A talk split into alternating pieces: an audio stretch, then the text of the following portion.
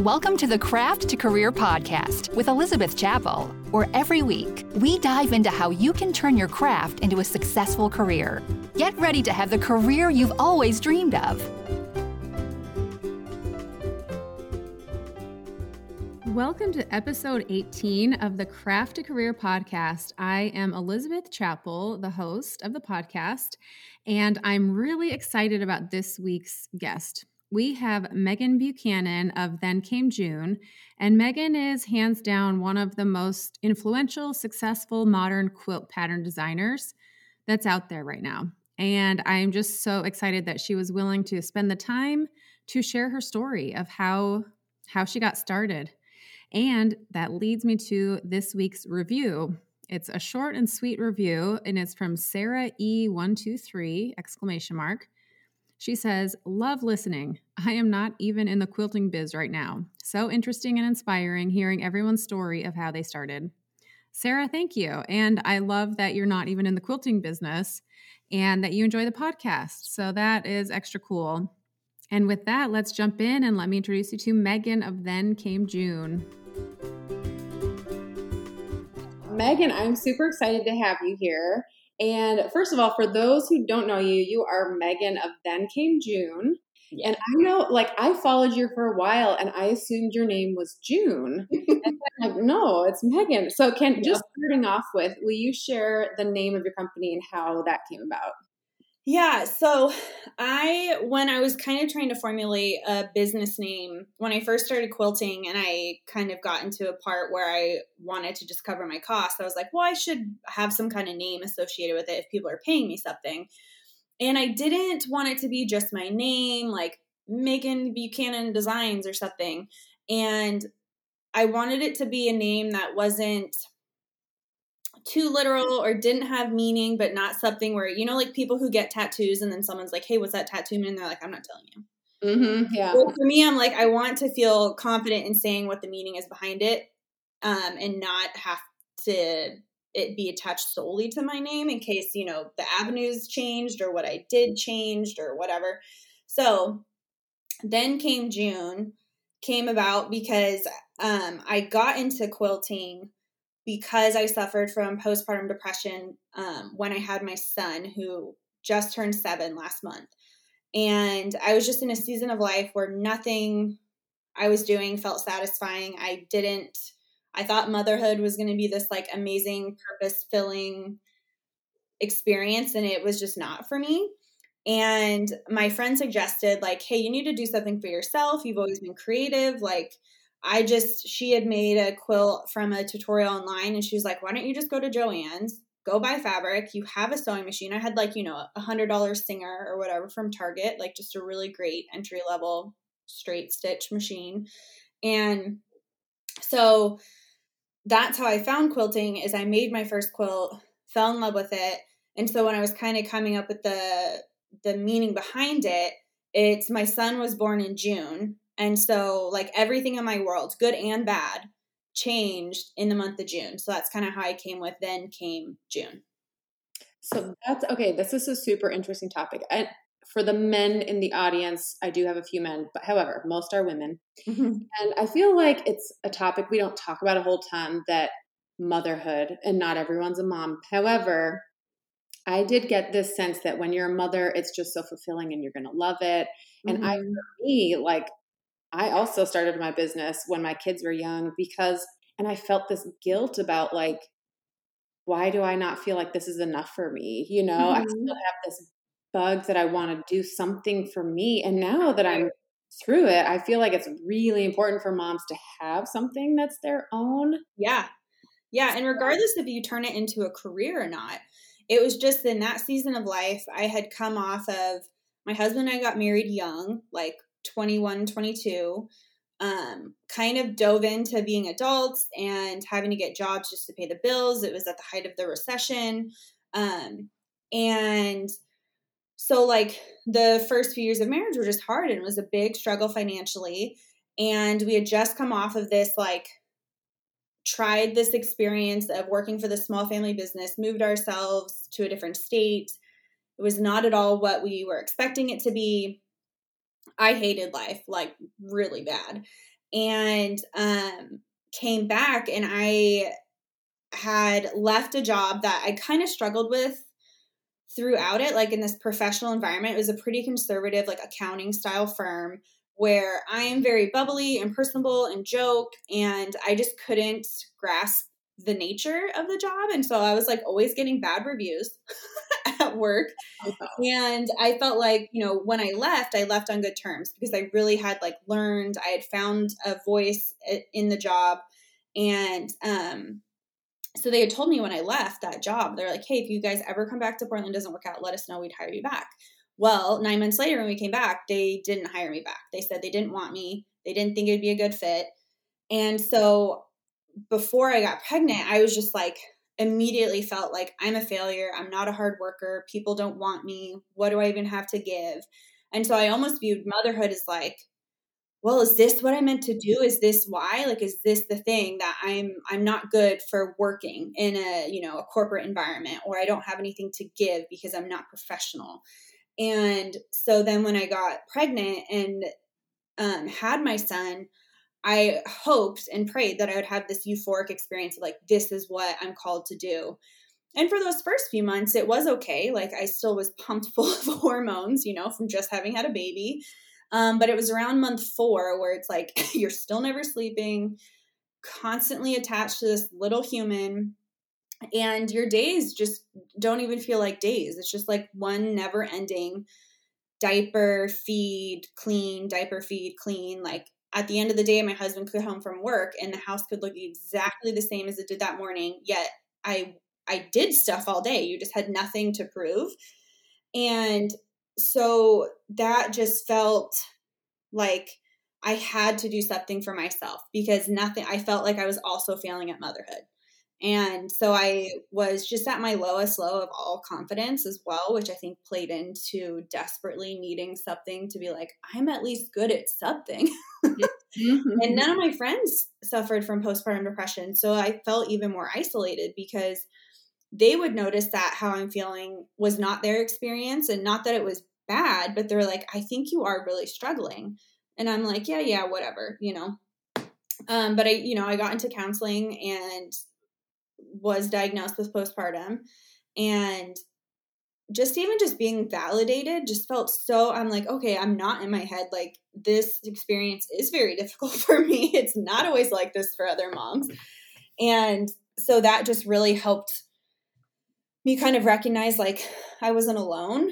Um, and then being able to find quilting was like a godsend. It was just the only thing at the time that brought me back to what I liked doing, which was being creative. I went to college for merchandising um, with my emphasis in interior. So I, I took color theory classes. I took like you know textile classes where you would burn all different kind of fibers and figure out how they burn differently i took architecture classes um, all that kind of stuff. So I kind of randomly fell into a world that made sense to me that I never, like, no one I knew quilted growing up. So, okay, that's so interesting. Like, you knew that you had this desire for creativity, art, color, mm. fabrics, but quilting was an unknown. And what was that first job that you had? What did you say it was like a bank or something? Yeah. So the first job, so this is another kind of wild experience. So I got a four year degree. My husband did not because what he wanted to do from like the get go was work in the live event industry in lighting, sound, projection, which you don't need a degree for, you need experience for. And so I'm like, okay, well, I obviously have a degree. I'll get the job that has the healthcare. And then when we move up to Portland, you know, we're in the city, you're going to easily find so many different jobs. And so I had lined up a more corporate style job with Wells Fargo, right at like we, you know, rented an apartment. I had my offer letter for like the deposit, blah, blah, blah. A week before our honeymoon, I got called saying that entire division was closing. And so on the honeymoon, I was interviewing within Wells Fargo because luckily at the time they absorbed as many people as they could. So instead of having like a more corporate, like I just became a bank teller. So my first job outside of college was just being an hourly teller at the bank, um, but it did provide healthcare mm-hmm. um, for our family, and I lasted at that job for I want to say 10 months and then up and quit one day. I just like couldn't do it anymore. Yeah. Well, especially for us creatives, like yeah, a little bit soul crushing, you know, mm-hmm. Job like that. Mm-hmm. And I mean, it kind of is foreshadowing like the corporate culture of what I did not like. I'd have to be like, "Welcome to Wells Fargo today, Elizabeth. How can I help you? Oh, have you looked at opening a credit card? Like all these things where you have to say these things, and you like open an account. Not saying this is you, but I'm like, you're negative five hundred dollars. Like, why would I offer you a credit card? You know? But it's like I would get in trouble by not doing these things. Yeah. It was kind of foreshadowing. I'm like, I don't know why I continued in this corporate venture. But it was the only thing that made sense at the time because a lot of the creative jobs I was interested in just weren't hiring. Like my ideal job when I graduated was I wanted to be a visual merchandiser. Um, like working on magazine shoots and catalog shoots, stuff like that. And I kind of found my way a little bit back to that, not in that avenue, but later yeah. Before I had my son, I was able to work at Crate and Barrel for a while. And that's kind of what got my foot back into the door to the idea of textiles and working in them and enjoying the design aspect of like creating a space. So, yeah. So when okay, how did it how did then came June morph from you making your first quilt to like selling your first pattern? How did that journey happen? Yeah. Okay. So when did I have my kid? 2014. okay. So I started my first quilt project in December of 2014. And I think I finished it in like March of 2015 or something. And um, then at that point, I was just in that wave of where all my friends were also having babies or their first baby. And so because I had made one and like, you know, making something personable, personalized to a baby was a huge deal, especially for people's first. And so I was like, I'll make you a baby quilt, you know? And so it kind of started with me first making all these baby quilts for friends and sort of customizing to like, okay, do you want it to be like super gender specific? Like if you're a boy, what do you want it to look like and colors? And then I just used a lot of like um super basic patchwork style quilts. Um, I used quite a few of Cluck Cluck Sew's patterns. Um, think I used a few of Suzy Quilts patterns at the beginning and started doing that. And then it kind of got to the point where I had so many orders and I was by no means paying myself. All I was paying for was my costs, which felt great at the time because we had no disposable income. I wasn't working. But then I realized like I am stressed. I have a toddler now on my hands and um I think at one point I had like eight custom baby quilts needing to be made in like 3 weeks and I was oh. still quilting it all myself.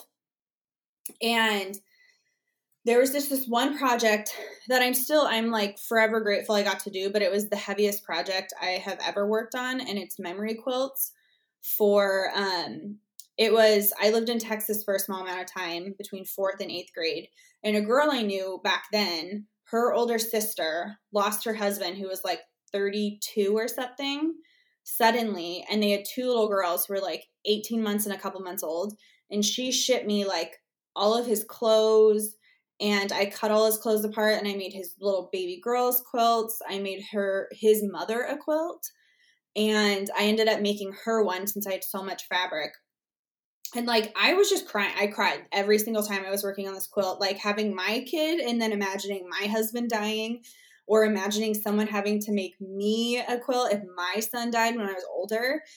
And it just kind of like my husband was like, You need to take a break because I would get super overwhelmed and really crabby and mad and I would just cry and he's like, This is like not healthy. Mm-hmm. and again, I am still so grateful. And I have photos of the little girls on the quilts and like, you know, the project is so meaningful. But at that point where I was with how much I had taken on and then to take on a, a quilt that I could not separate myself from mm-hmm. was just like the nail in the coffin for custom quilts. I was like, okay, so how do I keep like keep quilting and be in this industry and make money by no means was I like, I want to make a career. I just mm-hmm. wanted to make a little bit more money that was not as involved with also dealing with others' aesthetics. Like, I really wanted to do what I wanted to do. and so after talking to just like a few people and kind of looking at it and like you know i had come up with a few of my own quilts just like simple star quilts you know but like i put my own spin on it um i realized like the only way at that time or even now i would say for as long as i've been in this industry quilt patterns are your most you're going to get the most passive income ever from selling designing and selling quilt patterns and so that's kind of how just my motivation was was like, oh my gosh, this is giving me so much personally. I have something to do for myself. Um, I don't want to give it up, but how do I do it where I'm now taking more control over what I'm making, how I'm making it? And so that's kind of how the idea went from custom to then designing and selling my first pattern. Um, and then at that point, it was like, okay, I could do all the chicken scratch and I could on graph paper, I would kind of graph out what I was making, but I mm-hmm. didn't know how to put it on the computer. I didn't know how to digitally do it. Like in college, I took a couple AutoCAD classes and a little bit of Illustrator, but I mean, this is now six years later and haven't been in any of those programs. Um, and so at this point, I had been testing quilts for Emily Dennis of Quilty Love. Mm-hmm. And her and I just got, we kind of hit it off and, um, you know, exchanged phone numbers like years ago. Texting, just kind of sharing about life. She had already had a few kids, so she had a lot of insight on my crazy toddler phase. And um, she was like, Do you want me to FaceTime you? And I'll just show you some of the basics in Illustrator since you already have Illustrator. Like, here's how you make a shape, here's how you group things together, here's how you fill in color here's how you know how to transform a size, like if you want it to be four inches or five inches. And so she just straight up got on FaceTime with me and helped me figure out the basics. Um, and that's kind of how it started was her being willing to give mm-hmm. me like just the most basic information and then I kind of just went to town. So, first of all, Emily is so sweet and I absolutely love her. And I mean, I mean, from the little bit that I know her, I sound like we're best friends for life. But I mean, everyone loves her. So that's just so sweet. And it speaks volumes. I love that she was not threatened by sharing that information with someone and right. that she's like, let me just help you. And I, I love that. I love that attitude. Um, so then my question is, do you only use Illustrator? Do you use EQ8? Like, how do you design your patterns? Yeah. So when I first started, back when you could actually buy a license to have the Adobe mm-hmm. Suite. So the Illustrator I'm working on 2012. I am in not paying that monthly. I am not paying anything for it, but it's to the point where like if somebody else sends me a file or like I'm working with a company, I'm like, you got to dumb it down as low as you possibly can because if I open it in mine, it's gibberish. Yeah. So we're kind of getting to the point where I'm thinking I might actually pay and upgrade, but I'm anti learning new things, specifically with a computer. Mm-hmm. Um, but what's really funny about this Illustrator, if anyone has worked in Illustrator, you're all going to freaking cringe.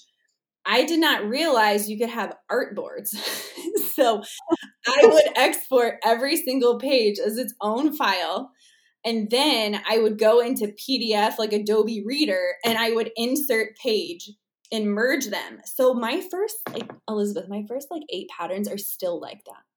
I've never reconverted them. So I'm like, dear God, I don't want to lose these files because I mean, thankfully I have the printed pattern. I have so many emails that I would just be regurgitating all of it, but it would take forever. Mm-hmm. Um, but yes, so I still only work in Illustrator. I work in Photoshop a little bit when I'm trying to knock out backgrounds for like cover photos, but I mm-hmm. don't. Honestly, I don't think I have. The one thing that, that wasn't part of our license that we bought was um, InDesign, which oh, yeah. I know would be a big help. But yeah, so all of my text, all everything is built in Illustrator. Mm-hmm. We know how to use artboards now. Yeah. And um, I've never used EQ8. So after I'd written my first couple patterns and did it my very non-correct way, I looked at buying EQ8, but for some reason, it's like I, I still knew Illustrator. I didn't. I didn't need something to kind of like, you know, like I'm not super knowledgeable about EQ8, but I feel like you can kind of come up with an idea and then you're like, turn it 90 degrees and everything shifts.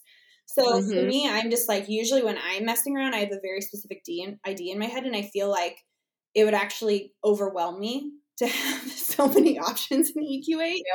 Um, so I just and I'm like I'm really controlling. So I kind of feel like I like having the control as much as it kills me at times to have to like literally do everything, but it's also all I've done now. So it's kind of my yeah.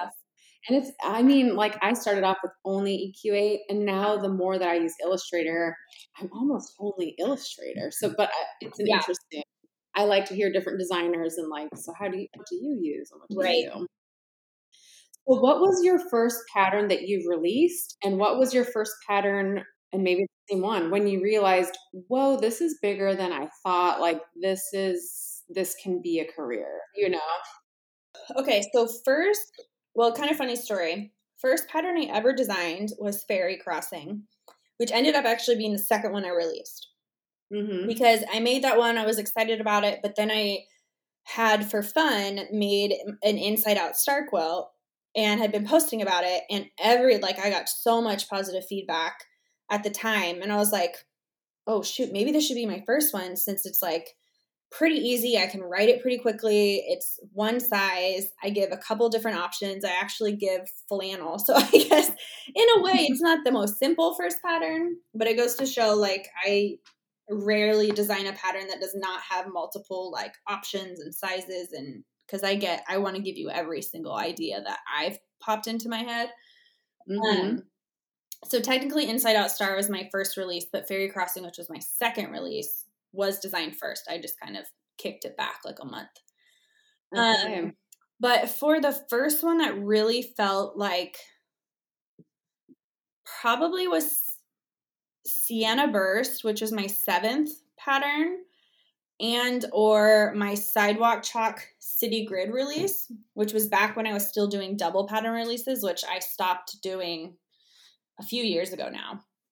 And I what's a pattern release? Like, like we released two patterns on the same day. Oh, that was very much a thing when I first started. Was like double release. So instead of you know for easy numbers, if it's ten dollars, so instead of ten dollars, you can get both patterns for sixteen or you know whatever. Mm. And it was like you know you'd have double the content, but I still hate doing that, so I don't do it anymore. It's way too much work. And and my marketing is evolved and it's way more involved now. Um, mm-hmm. And I make more than one sample. So this would be back when I was making only one sample of a quilt to promote it. Um, but Sienna Burst was what felt like my first truly super original star design and more difficult pattern. It was my first inner, mm, not my first, actually my second intermediate quilt pattern because it has half rectangle triangles in it. And it's the one that I actually reached out to back when they were cotton and steel. I reached out to Melody Miller um, in email saying, hey, this is my design. Um, Sienna was the Alexia Marcelle Abegg line that was going to be coming out. And it has like a very beautiful southwestern tones, and I'm from Arizona. And so I just felt really connected to the line. And then everything about Sienna Burst was kind of like starbursts and sunbursts from the desert. And so I reached out and sh- asking for fabric. That was the first time I'd ever asked for fabric for quote unquote free, you know. Mm-hmm. And um, they agreed as long as it was the cover quilt. Um, and so like that was the first time I feel like I partnered with a company in a strategic way. And at that time, you know, their reach really went far for me. Um, and it was, I think it was a pretty good release. Honestly, it's now like four years ago, so I feel like I'm blacking it out. Um, but that was definitely kind of the start of like, okay, maybe I like they're actually giving me something for free, so maybe my name actually does mean a little something. And the fact they liked my design um, but then, so that was summer. And so that next winter is when I released um, Sidewalk Chalk and City Grid, which was the first time I had patterns in a lookbook for Robert Kaufman um, oh. using obviously Kona cotton. Mm-hmm. And that one really like exploded my release numbers where I was at and I think started to legitimize me in the industry beyond just like a modern quilter who people found me on Instagram or randomly found me on the internet. Um, you know, because shops shops could see it. And then like being in a lookbook on Robert Kaufman's site is consumers could see it. And so that one definitely legitimized me. But then the the one that obviously blew up, I'm guessing you might know which one that was, um, was Meadowland. yeah, why? Like what do you have any idea why? Like yeah. And before that, before that, Robert Kaufman, did you reach out to them or did they reach out to you to be in the lookbook? Honestly, I don't remember. okay. That's like it's me sitting here. I'm like, I've never done that. I should reach out to them. But I kind of honestly, I think maybe I did reach out to them being like, hey, I did it with Cotton and Steel. I wonder if I do this with Robert Kaufman, they'd send me the fabric. Then at that point, that's when I started my relationship with um, Elise, who works with Robert Kaufman, and she's the one now that I contact all the time, and I work with my bundles with her and my different projects. Mm-hmm. Um, but that would have been 2018. So okay. That was like three and a half years ago. So I, I kind of just forget. But I know that it had to have been like I don't remember feeling like sought out, but Okay. Yeah. It happened. Yeah. And oh, right. As I'm saying this, like, oh, I should do that.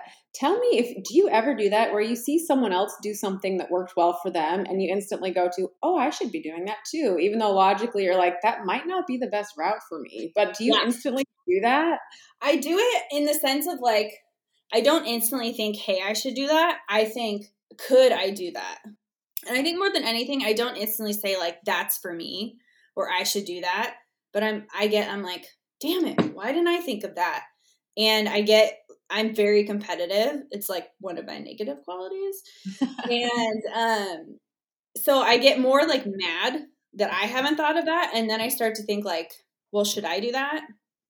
But so much of how my business has been built has been not around what I want to do and how I want to do it, but what I can do with where I'm at in my life and with, you know, having a kid and not being a full, like working full time or having childcare or whatever.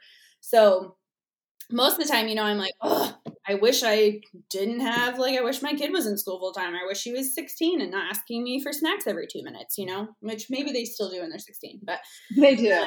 yeah. Eat you out of house and home. But mm-hmm. yeah, yeah, that's interesting. I mean, so I have a therapist and we meet regularly and I'll chat about it's been really liberating to have her tell me like, do you want to do this? Mm-hmm. And like, do I? I Let me think about that, you know? And I found in my business when I try to do the things that other people are doing, it doesn't mm-hmm. go well. And then yeah. when I step back and like, what do I really want to do? It goes well, you know? Mm-hmm. So I don't know. Any truth to that? yeah, I think it's hard. I think for me, I get ideas in my head, and I am the person who I get an idea and I don't stop until I've done it.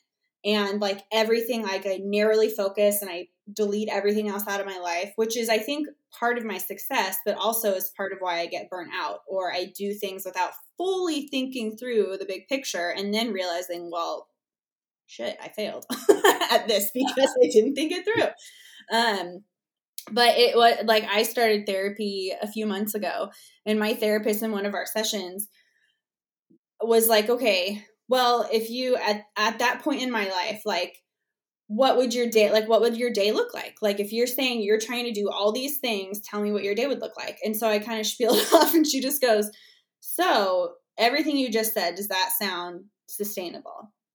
And i was like not at all.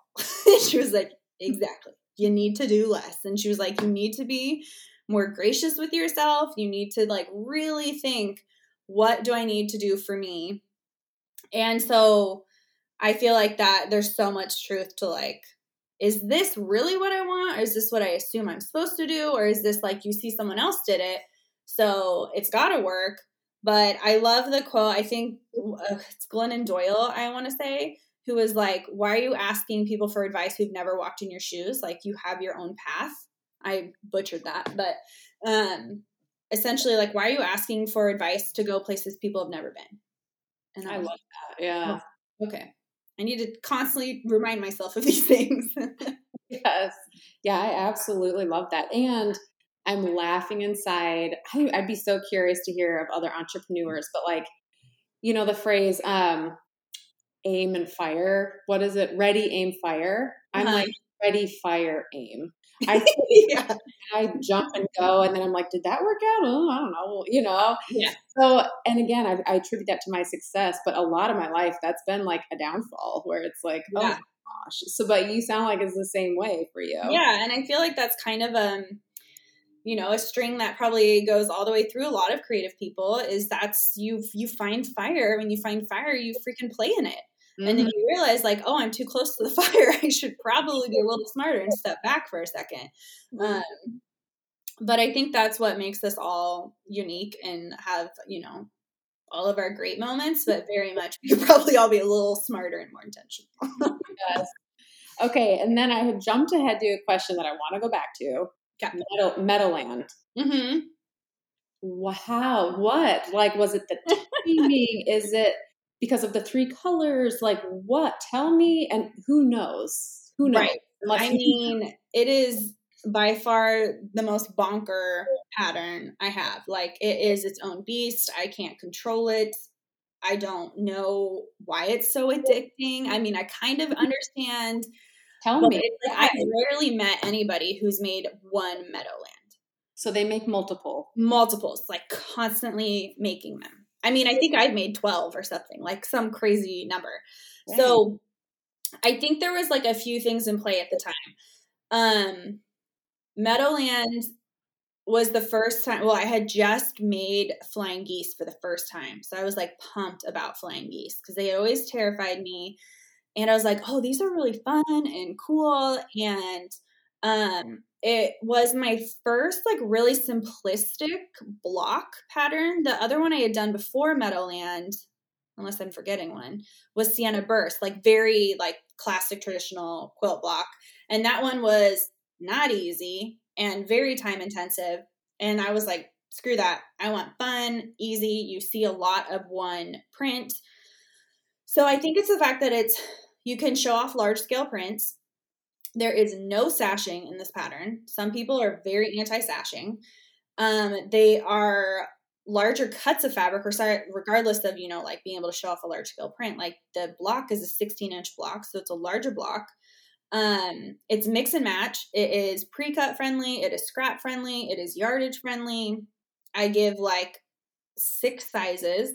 Um, and I really think like I was just really freaking into it and I marketed it like crazy. I think people really kind of started to understand a little bit of the chaos I bring to my work in the sense of like, I don't know if you remember this, but for this release, my husband and son had gone camping the week before. And, or what, it was like part of the release, not the actual release weekend, but they had gone camping the week before and found all these like beautiful wildflowers um, in the Columbia Gorge, like an hour 15, 20 outside of Portland. And we came home, and at that point, my son was like three or four, and he was like, Dad, mom would love this spot. Mom would love this spot. And so when we got when he got home that Sunday night, he was like, Megan, this is gorgeous. They're in bloom. And I was like, I just finished my Meadowland. I was like, should we go for sunrise tomorrow? And he's like, Megan, I work tomorrow. And I was like, yeah, but sunrise is at like 5.30. He was like, what are you talking about? and so I woke up my husband and my kid at 4 a.m. the next morning. We drove out, got coffee, took the most epic, beautiful photos of my first finished Meadowland in just like these cliffs where you see the river and like just beautiful flowers and got coffee on the way back got home at like seven o'clock my husband went to work that day like just everything about it was just the kind of this crazy, chaotic, beautiful experience. And I think people are instantly like, she's nuts, but I kind of like what she's doing. And I had a lot of great testers, and I think people just really enjoyed making it. And you really can't go wrong. Like you, any aesthetic has been made in this pattern. Like mm-hmm aesthetics I do not like have been made in this pattern. I'm like, oh my gosh, that actually looks okay. and so I do think it is, you know, partly my joy for it, people's love for it themselves. And then it just be kind of came a complete beast on their own. People could teach classes. It was had traditional enough technique with flying geese, but in a more modern way with larger scale, not as like, you know, nitty gritty with tiny piecing and all traditional piecing that I think it was able to bridge the modern and traditional world, which is I think where it also blew mm-hmm. up like crazy. Yeah. So that surprised you. The success of that surprised you? yeah, like and the fact that I released it in May of 2018 and I didn't even do my first quilt along for it until an entire year later. And it just kept going. Like Meadowland was my top selling pattern in 2018, 2019, and 2020. You're kidding. It has so far has it been this year too? No, it actually is fading this year, which I'm kind of like, yes. Not because I hate Meadowland, but I'm like, there's more there, y'all. well, I'll be honest, I bought it at QuiltCon what last year before everything shut down, simply out of curiosity. I was like, uh-huh what I'm intrigued. Yeah, let me buy that. And when I bought it, they're like, oh yeah, metal, everyone buys this. I'm, like, I'm buying it. Like I everyone's bought it. I gotta see what the heck this is about. The madness of crowds. The crowd. I know. um so okay, one of the things that I admire most about you is how open you are. And you share like the ups and downs, your mental health. I mean, even the name mm-hmm. of Then Came June ties to the birth of your son and all these changes in your life. Um so, can you share, and if you know, like the highest high that you've had with your business and one of the lowest lows, which might sound depressing, but for entrepreneurs, it's nice to kind of hear, okay, I'm not alone in this, you know? Totally. So, I've asked my husband and Allison, who has been my assistant for a while, what my highest high was. And Allison's like, duh, hiring me. And I laughed and I was like, uh huh, uh huh. And then I told my husband that, and he's like, well, kinda. And then I thought about it more and I was like, honestly, no, I think that is my highest high I've had was I got my business to a point where I, first of all, one, recognized I needed help. Two, was able to actually know I can pay someone. Like I'm making enough money to pay someone for help. And three, that I just freaking lucked out so much finding Allison. Like truly a fluke. Um, never met her before. Um, and I joined the Portland Modern Quilt Guild a few years ago. And I put out, I want to say, like in the fall, this request on Instagram for local people. I was like, hey, I'm working on a destash. I need someone to help me. Like, can someone, anyone interested to come and like collect and curate fabric with me and then sh- ship it out for me? Like, I have so many other projects, but I'm exploding. And she responded on Instagram. She's like, I'll do it. And I was like, never met you, but can you come over tomorrow night? And just like truly instantly clicked. And she was so helpful. She's incredibly organized. She gets so giddy off of organization. and to be a kindergarten teacher, so I think she like very much she's like colored colored labels and all this. Like she gets she gets so pumped about it, which is such a blessing. And um so she was just like so on top of it, you know, I let her log into my PayPal. I was like, you invoice all the people, um, helped me ship it all out, got it organized. And I thanked her, you know, and I paid her because essentially I was like, I'll give you a chunk of whatever um, we sell. And so that was in the fall. And then, you know, at that point, I wasn't thinking about an assistant or any of that kind of stuff. Um, but then also that fall and winter, I had um, filmed my first class with what was Craftsy and then Blueprint and now back to Craftsy. Mm-hmm. And so I had all these projects that were no longer under my deadlines, which was incredibly stressful for me. And um, so that spring, I was talking to my husband and I was like, I really need help. Like, I don't need full time, I can't provide full time, but I just need someone to help me sew my samples, someone who can help me cut and iron fabric, who could fulfill distributor orders, and he was like, Well, why don't you reach out to Allison? Like, you guys worked really well in the fall. And I was like, I don't know. Like, she's got two kids and she runs a charity. And and he was like, Well, you never know until you ask. So I texted her out of the blue and I was like, Hey, you want to go to breakfast tomorrow? And she was like, Yep. And so we went to breakfast and I was like, So do you want to work for me? And she was like, Yep. and that was it. Nice. Like, such an easy transition. And, you know, it's pretty part time. Like, I think in the heyday, like really busy weeks, it would maybe be like 15 hours a week. But most of the time, it'd be like eight to 10, like two, you know, four hour mornings. But it like doubled my productivity because I was only working when my son was in school. And so to be able to tag team where she would just bring her machine and we'd sit at my kitchen table, could both both bust out a bunch of blocks, or if I need to do a lot of computer work, like I can give her the sewing work. Um, and it just really made me a lot more efficient um, in how I work. And then, you know, with COVID, it's just been really in and out, but she's still with me. And I now have a second very part time assistant who helps me with like other computer things. And mm-hmm. I'm excited to have Allison come back and help me with all that stuff behind me, my fabric cabinet and sewing. And luckily during COVID, she, you know, was able to still do a ton from her house, like a drop off sample work, and she would help me sew just yeah. Yeah, I heard someone, and I'm curious, and maybe this gets into like weird talking about number territory, but I heard a guy who works with a bunch of different companies say generally people uh, like when you first start out and people who are listening to this podcast who are new time entrepreneurs it gets really intimidating at first to be like hire an assistant? I can't afford that. Like i'm doing right. this i'm trying to earn money. Like i don't have that luxury but there does get to a point to where you're earning enough hopefully and you're busy enough that you you're capped out unless you hire someone absolutely and so this guy that I heard who works with a bunch of different entrepreneurs, he was like, usually that caps around forty thousand per year for income. Mm-hmm.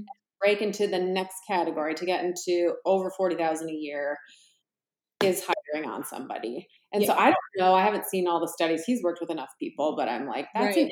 interesting. So the goal, I guess, for a beginning entrepreneur, when you get to that forty thousand dollar point where you're that's how much you're earning per year then that might be a time to think about, I don't know. Yeah. Yeah, I don't for me it was never um like, hey, I've hit this threshold, so now I feel like I can afford it. It was more because everything I made for those first honestly till this year, everything I've been making has had a very specific purpose for our family. It has, you know, first of all, it was just covering the cost of my hobby. And then it was helping us pay down all of our commercial debt we had. Then it was, you know, saving for a true emergency savings. Like if I lost my job, Luke lost his job. Then it was saving to buy the house we're currently in.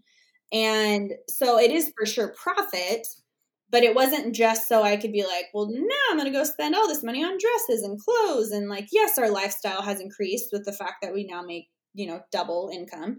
Um, but I will say that I think I just realized at that point, like, Allison needed it just as much as I did. She needed that thing to get her out of the house to remind her she is more than a mother and a wife and running a charity and doing all the fun things and PTA. Like, she's like, I like sewing. I like chatting with my friend for hours a day.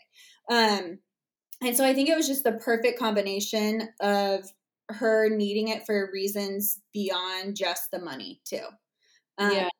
And for the numbers, the only reason I say that is because at that point, I probably was making, I think in 2018, I brought in $90,000 of mm-hmm. um, income. And so it wasn't even until after that that I hired her to help me.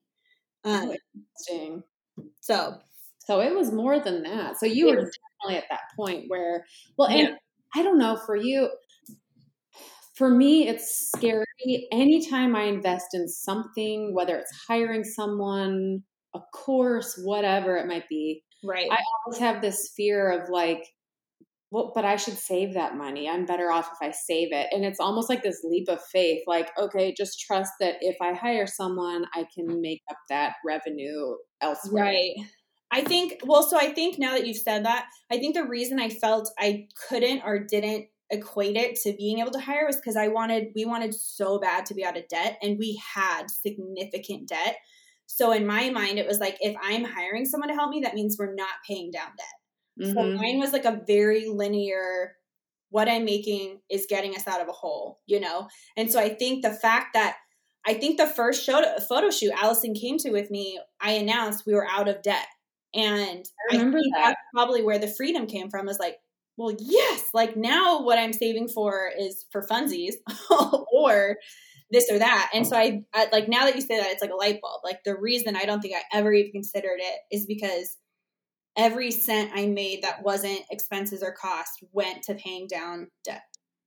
So I'm curious, like for someone who's in that scenario, if you looking back, hindsight's 2020. Right. If you had hired someone sooner, do you think you would have earned more sooner? You know, maybe when you do the hindsight 2020 of that, but also I don't feel like I really f- knew my aesthetic until I had Allison until I had the freedom to give away the businessy things like you know, when I would get it, when it used to be like, okay, I'm type typing, working, I'm sewing. Oh my gosh, I just got a distribute order. So I stop exactly what, like I stop the creative process to now take care of this. Or I get a customer email and someone's mad because they can't download the pattern. Mm-hmm. Stop what I'm doing and I do customer service. Where I was able to have the freedom with Allison to say, like, that's not for me. That's why I have Allison so i can i can put that on the back burner and i can still focus on the creative. So i think the fact that i hired allison you know freed up so much creative motivation in me that i was able to focus more and more like what do what do i like? What feels good? What does then came june stand for? What does my aesthetic feel like you know? Mm-hmm. and so I just think I was so narrowly focused on getting out of the debt and, you know, and then the number 90 is gross. That is not saying that's profit. Like that's before any of my expenses or any of that. But I mean, I obviously I could have quote unquote afforded to hire her. It just would have slowed down our being able to pay off debt. Yep. Okay. And I'm really curious about your aesthetic it's like this double-edged sword. So I feel like for someone to be successful as a quilt pattern designer, they need to have their a unique look, you know, mm-hmm. whatever it might be. And unique, I just mean like that they have a look. Right. But I also feel like it takes time to get there, you know, like you have to dabble and try and have a few flops. Have you had patterns that have flopped, by the way? I'm so intrigued. For sure. Yes. Okay, that makes it feel better. Yes. No, totally. And it's funny because when I when I look back at the majority of the ones that haven't done well, you know, I'm always like, why? What happened? Like, is it out of my control? Is it actually the pattern is not good enough, quote unquote? Um, and typically it's like 50 50. It's probably environmentally, whatever is happening in the world, timing for the year, stuff like that. Or it was like, I obviously just try to push that one out too quickly. Like I did not give it the normal presence of mind that I would. Um, not to say I'm always like it's all my fault, but obviously I, it's also my fault. that it's my business. It's what I'm doing. Um, but I do think aesthetic takes a while for sure to find your voice, and specifically when you start quilting, unless you already are a super confident, creative person, you're going to be mimicking others. You're going to mimic what you see. That's how you learn. And so I think it took me a while to stop working according to how others work and to really do what I wanted to do and then hope it stuck, you know? And I think that that just takes time to get to. And then, you know, of course, like if like for me too, it's a giant weight was lifted by paying off debt for our family and this giant burden. So I felt like, okay, now what could I do? Like if I don't have to make this money, if this money's truly extra now, yeah, I'll give myself more freedom, you know? Okay, so Megan, this has been awesome. I absolutely love what we've talked about. And I actually legitimately would love to chat for like another hour with you. So we'll have to see this part two if you're up for that ever. But I did want to end with some rapid fire questions. Are you ready? Rapid yeah. fire, I usually give feedback. I'm going to try to just be honest, rapid fire here. Okay. Okay. All right. What is your favorite pattern that you've designed? Uh, campfire glow. Okay. Campfire glow. what is a book everyone should read? Um, I loved Untamed by Glennon Doyle. Love it. Yep. Okay. Speaking of books, do you think you'll ever write one like a quilt book? I have been asked multiple times, and it has never made sense for me or my business. So no. Okay. But if you do, we won't hold you to that. Just yeah. favorite beverage. Which are what are you drinking now? I'm drinking. Yeah, I'm drinking. It's just it's like a mocktail. It's sparkling spindrift with ginger beer and lime. Ooh, spindrift, by the way, big fan. Big oh yeah. Oh, have you had their limeade color or color? Oh, lemon limeade. So it's a mix of lemon and lime. It's so good. Mm, okay, and ginger beer too. Okay, are you a morning person or night owl? Morning, morning, morning. I hate night. And best attribute about yourself? Um, I am authentic. Yes, yes, you are, and I like that about you. and for people who are looking for you, where can our listeners find you? Um, on Instagram, it's then came June. My website is thencamejune.com. My Facebook is the same. My Pinterest is Megan R. Buchanan. It's my okay. actual name. okay, very cool. Well, thank you so much for being here. This has been awesome. Thanks for having me. Megan, thank you so much for being a guest on the Craft a Career podcast. If you enjoyed this week's episode, be sure to subscribe to the podcast so you don't miss an episode. And next week, I'm really excited to share that our guest will be Sarah Ruiz. She is a NASA engineer by day and a quilterpreneur by night. And I wanted to invite someone on the show who has a full time career as something else and then has this creative business on the side and just to get that perspective of how how they juggle it what's that like for them? Because i know a lot of you out there have this creative passion but you also have a full-time job. And sarah is completely awesome. You'll learn next week how our paths have crossed and what she helps me with in fact and if you are enjoying the podcast you can share it with a friend by either sending a link to them or you can take a screenshot and share what you're listening to, whether it's this week's episode with Then Came June or one of the past episodes. It's fun for me to see when people share about the podcast on social media. I like to reshare it when I see that, so feel free to tag me in it. And I'm just really glad to know that this podcast is resonating with the listeners. So thank you so much for being here, and we'll see you next week.